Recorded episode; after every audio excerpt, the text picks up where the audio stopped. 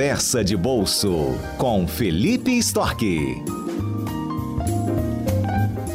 E Felipe, bom dia. Bom dia, Fernanda, tudo bom? Tudo bem. Felipe, mal venceu o prazo aí para o envio da declaração de imposto de renda, a gente já está pensando em que lote a gente vai estar, tá, né? Para quem tem, lógico, direito à restituição. é verdade. E aí, dinheirinho entrando extra. O que, que a gente faz com um dinheirinho desse? É, isso é, uma, é um tema muito pertinente, que essa semana foi pago o primeiro lote, né? Na quarta-feira teve o primeiro pagamento de lote de restituição do imposto de renda para os aposentados, principalmente. É, mas é, uma, é um ótimo momento para a gente conseguir pensar em talvez é, sanar aquelas dívidas que estão para trás, pensar em, em fazer alguma poupança de precaução e, claro, se tudo der certo e possibilitar, por que não a gente fazer um, uma comprinha extra aí que às vezes a gente tem alguma coisa que a gente quer comprar e tá lá na fila de espera, esperando aquele dinheiro extra chegar e a restituição ela pode ser o momento de fazer esse tipo de, de gasto. Isso aí. E como é que a gente pega? Divide em partes? Olha, é, a gente pode sim dividir, tá? Mas na realidade, é, eu acho que a forma mais saudável do ouvinte pensar nisso ele avaliar se ele pode fazer efetivamente fazer esse gasto, né? Porque as dívidas elas são normalmente muito cruéis e muito difíceis da gente lidar isso no nosso dia a dia. E se o ouvinte estiver endividado e tiver uma situação um pouco mais complicada, pode ser um momento sim de ele conseguir é, equacionar algumas dívidas, principalmente dívidas que são mais caras, e tirar um pouco daquele peso emocional, psicológico que está por trás dele. Né? Eu gosto de pensar assim: ao invés de você estar tá comprando um bem ou comprando uma, um, alguma coisa de consumo, você está comprando bem-estar. Né? Você está comprando tranquilidade, você está comprando é, uma noite de sono mais tranquila, uma relação mais calma dentro da família, porque é, todo mundo sabe que momentos de, de cobrança e de dificuldades financeiras são momentos de é, turbulência muito grande para todos o, os membros da família que estão envolvidos. É. E a gente fica pensando assim, né? E nem sempre a restituição é lá grande coisa, mas só o fato da gente ver o imposto voltando, eu já fico até feliz.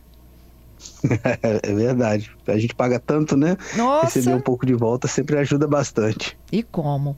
É, eu, eu queria te pedir também ajuda hoje, Felipe, para a gente explicar um pouquinho o que está acontecendo aí com o sistema financeiro, quando a gente fala dessa Infinity, né? Teve uma repercussão imensa no caso da Unimed Vitória. Isso pode estar em investimentos nossos também?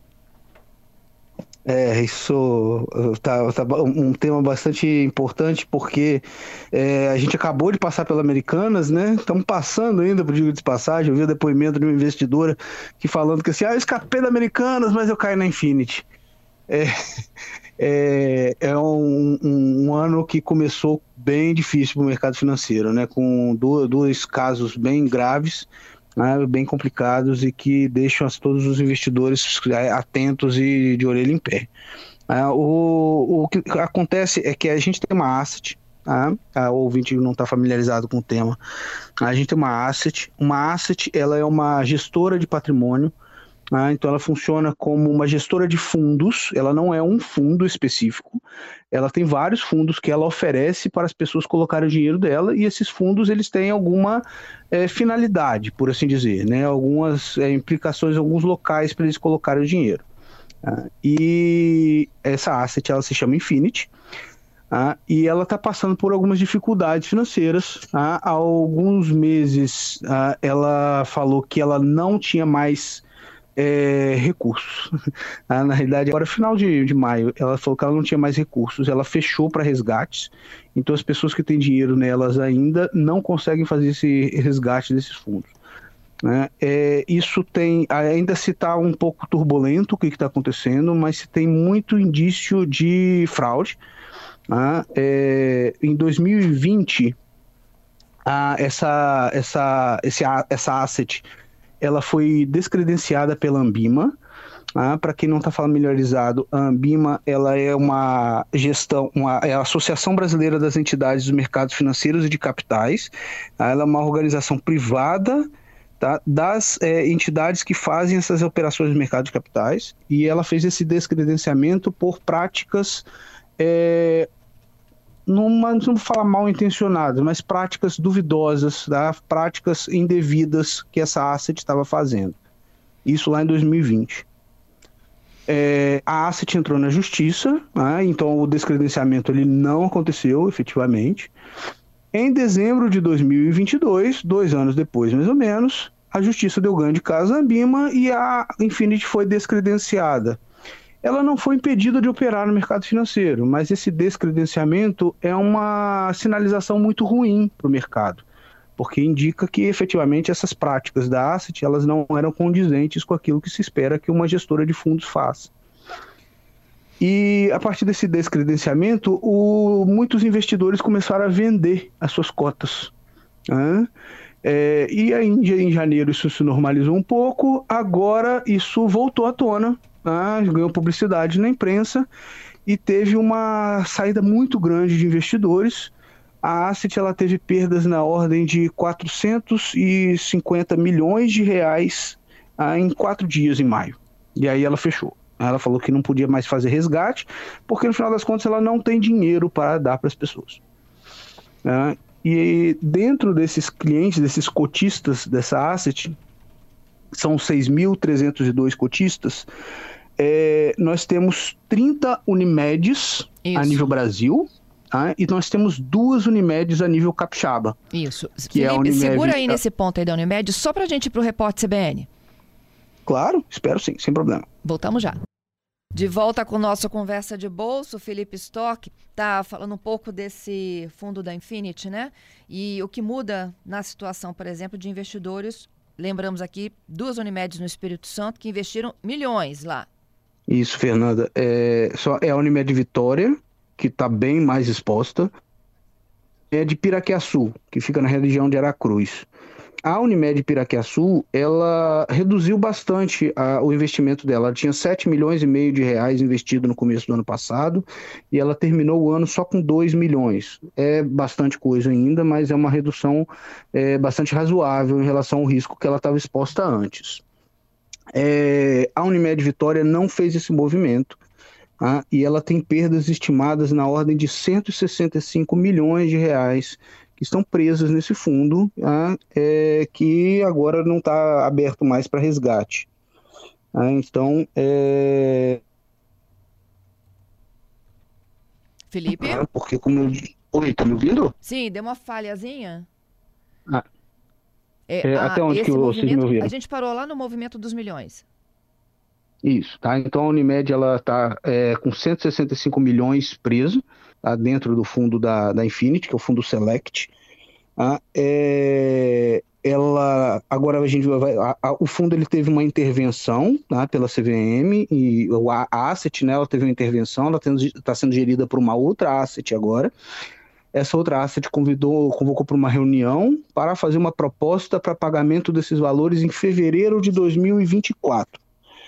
Então ainda tem bastante incerteza do que, vai acontecer, tá? mas é, a Unimed ela passa por uma, um, uma situação um pouco mais complicada, tá? e aí eu vou falar, não tem nenhum indício de insolvência da Unimed Vitória, tá? então quem é segurado da Unimed não, né, não é motivo para puxar os cabelos, não tem nenhum indício até o momento de que dificuldade financeira da, do plano. Uhum. Tá? Mas o plano, por regra da ANS, ele precisa manter um nível de reservas financeiras para é, casos de falência. Okay? Isso todos os planos, todas as operadoras de plano de saúde do Brasil precisam fazer, uma regra similar do que tem para os bancos. Tá? E se existe uma dúvida agora se a Unimed ela mantém esse nível de reservas, a ANS vai fazer uma, uma análise um pouco mais próxima e, se necessário, vai ter uma intervenção fiscal para garantir que ela seja é, que ela seja bem, bem para consiga passar por esse momento de mais turbulência de forma mais tranquila. Mas, mas tá? mas... só, o interventor ele vai tomar conta dos recursos da cooperativa?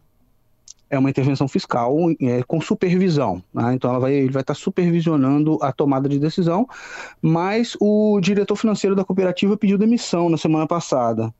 Então é um momento de bastante incerteza tá? em relação ao, ao, aos caminhos que vão ser tomados, até porque não se sabe ainda qual se, se ela está exposta a essa, regra fiscal da ANS ou não. Ah, isso não está não tá muito claro. ok? Mas, de qualquer jeito, é, eu, eu, levanto um, um ponto, ah, e aí não é uma crítica a ninguém que tem dinheiro preso lá no Infinity. Ah, a, a, bandeiras vermelhas que nós temos que levantar em determinadas operações financeiras. Hum. Ah, porque, por exemplo, o fundo da Infinity ele oferecia 167% de, do CDI como rentabilidade. Ah. Ah, o CDI é a taxa referencial de mercado para fundos de, de renda fixa. Ah, então ele estava pagando é, uma rentabilidade bastante alta para um fundo de renda fixa, para um fundo conservador. Né? E isso pode ser é, um atrativo muito grande para alguns investidores, mas a gente sempre tem que lembrar que não existe retorno sem risco. Ah, e isso não era é, a realidade do fundo. Ah, o fundo ele teve uma, uma, um aumento muito grande de cotistas no ano passado e essa rentabilidade ela estava vindo muito pela, pelo aumento da, do, do, número de cotistas. Veja bem, em um momento em que ela já estava querendo ser descredenciada pela Ambima. Ah, e no final das contas, é, ele, tava, ele não estava operando em, em correnda fixa, ele estava operando com derivativos que não é uma, um, um, um, investimento conservador, como eles vendiam o fundo, mas era um investimento de alto risco. Ah, então, no final das contas, é, o investimento que eles vendiam não era, aqueles que, não era aquele que eles efetivamente estavam entregando. Ah, então, nós temos que tomar muito cuidado com esse tipo de, de, de prática. Ah, nós temos que tomar muito cuidado com rentabilidades muito altas, é, que tenham efetivamente é, um retorno que não está condizente, ou desculpa, um risco que não está condizente com aquela rentabilidade. Mas como é que eu descubro ah, então, isso? Você tem que olhar na Ambima, você tem que olhar na CVM, ver se aquela, aquela, ver a reputação daquela, daquela instituição que está te vendendo, ah, ver se você tem alguma prática que está sendo investigada, se você tem alguma advertência que ela tomou, alguma coisa que indique alguma, talvez alguma prática incondizente com o mercado. Ah, ou então pode ser simplesmente porque ela é pequena e ela precisa atrair investidores e para atrair esses investidores ela paga um risco um retorno maior, mas aí o risco que você está assumindo é que ela é pequena. Ah, e ela está mais exposta ao, ao, às oscilações de mercado. No caso da Infinity, é, existiu o processo. Ah, então era possível ver na Ambima, era possível ver no, no, no, nas notícias de jornal mais antigas, na CVM, de que era uma asset que estava com alguns riscos é, jurídicos por trás de práticas é, incondizentes com aquilo que ela se propunha fazer. Ah, então, esse tipo de operador, normalmente, nós temos que nos afastar para a gente evitar que esse tipo de coisa aconteça. Ah, então, é, é algo a sempre ter bastante cuidado. Nós que somos investidores pequenos, nós precisamos tomar bastante cuidado com esses movimentos de mercado que nós temos um pouco mais de dificuldade de acompanhar. Por isso, sempre procurem investidores, assets, é, é, vendedores de fundos que são bons, que são é, bastante é, a reputação bastante alta e que são bastante seguros para aí nós conseguirmos garantir que nossos fundos vão estar lá preservados e a gente não vai passar por esse tipo de situação. Nossa, que risco, hein? Eu morro de medo disso. É, não, realmente, porque a gente já lembra de, de já lembra lá do Collor, né, quando ele pegou a poupança de todo mundo, né? E agora o que está acontecendo é similar, né? A, a pessoa a pessoa está perdendo a parte do patrimônio dela. Não é a mesma coisa que aconteceu com o Collor, mas ela está perdendo de uma hora para outra a possibilidade de é, fazer o resgate daqueles fundos que ela tinha ali. E às vezes é uma reserva de emergência, às vezes é uma reserva, um, um, fundo que ela precisa para um problema de saúde, alguma coisa assim, e ela não consegue ter acesso a ele. Por isso que a gente sempre tem que procurar intermediadores financeiros que são de alta reputação para guardar nosso dinheiro, para a gente tentar evitar esse tipo de risco. Obrigada, Felipe. Até a próxima sexta, hein? Até a próxima. Foi um prazer. Bom final de semana a todos. Para você também.